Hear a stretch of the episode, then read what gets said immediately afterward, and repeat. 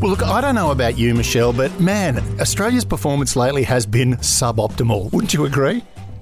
Are we going to do sub jokes the whole Look, time? um, I, I really, really, really want to talk about subs, and let me let me on Monday we are going to do the full schmear on what's going on. But right now, I want to give I want to give us a little bit of a taste of what submarines can do, why submarines are so important, why we have this massive freaking problem with subs, and it goes down to this little meeting that happened in Bob Hawke's office back in the eighties with six naval officers and Kim Beazley, who was the at that time the mm. defence minister, and this was their this was their pitch for the Collins class submarine.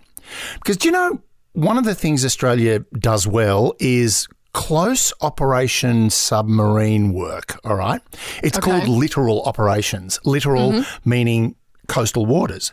We're really good at getting in tight and close and having a look around. And it all came down to the HMAS Orion. What a great name Okay. for a submarine. And it was an Oberon class submarine. We don't have them anymore. If you go down to the Maritime Museum in Sydney, we've got one sitting there. You can go and have a look at it and realise just how freaking uncomfortable those things must be to be in. Yeah, Right, 100%. total diesel electric thing. Now, everyone talks about conventional subs and nuclear subs. Now, the thing about conventional subs is they can be really, really quiet. They just can't be really quiet for a long time because occasionally they've got a surface to breathe and run their engines. They're kind of like So- whales.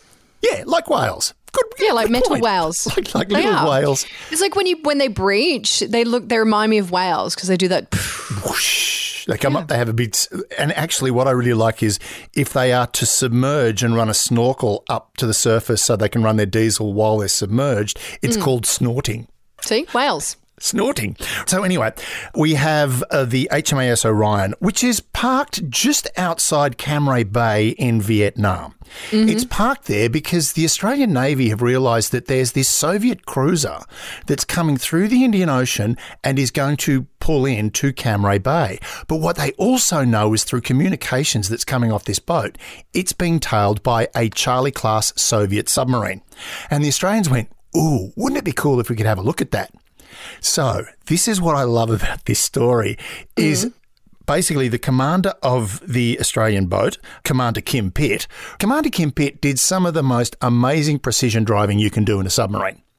Because what happened is, as the Soviet sub was pulling into harbour, he basically slipped in behind it. Now, it's called the baffles. If you're behind a mm. submarine where its propellers are, their sonar is ineffective. They can't hear what's behind because they're generating all this noise. So he slipped into the baffles, and as this submarine surfaced, he started surfacing slightly slower than the first sub and then passed along underneath it. Now, I like this. Taped, probably not taped, probably bolted, but strapped to the periscope of the uh, HMAS Orion was a video camera. And oh. they filmed Did they use duct tape? probably a bit of Velcro, mm. right? yeah. A bit of Velcro, blue tack, whatever. They had this thing stuck to the mast, and as it went past the submarine, it filmed everything. Now, they showed this video to Bob Hawke, and Bob Hawke was very skeptical to begin with, and then sat there trying to pick his jaw up off the floor mm. as literally the propellers of this Soviet submarine filled the screen. And they zoomed along and saw the sonar arrays and they saw the torpedo tubes. They saw everything. It was great. And then what they did is they stopped submerged slightly and they were barely under the surface while this thing is now currently almost surface the soviet subs almost through uh, breaching the water and they're below it submarine goes over the top and they just let it go past and filmed the other side of it. So they got a full picture of this submarine. Now you might think so? What's so big about that To get that kind of footage, the only other way they could have done it was to get into the dry dock at Cam Ranh Bay, where they were going to do some work on the sub, or in a dry dock in one of the Soviet cities, one of the Soviet mm. ports. That's really hard to do. So the fact that they were able to do that really put Australia in a very strong intelligence position because suddenly the Americans are going, these Aussies are really good at doing close in action with submarines. So essentially, they turned around to the to Bob Hawke and went, you know, we could buy some new ones. They're called Collins class submarines.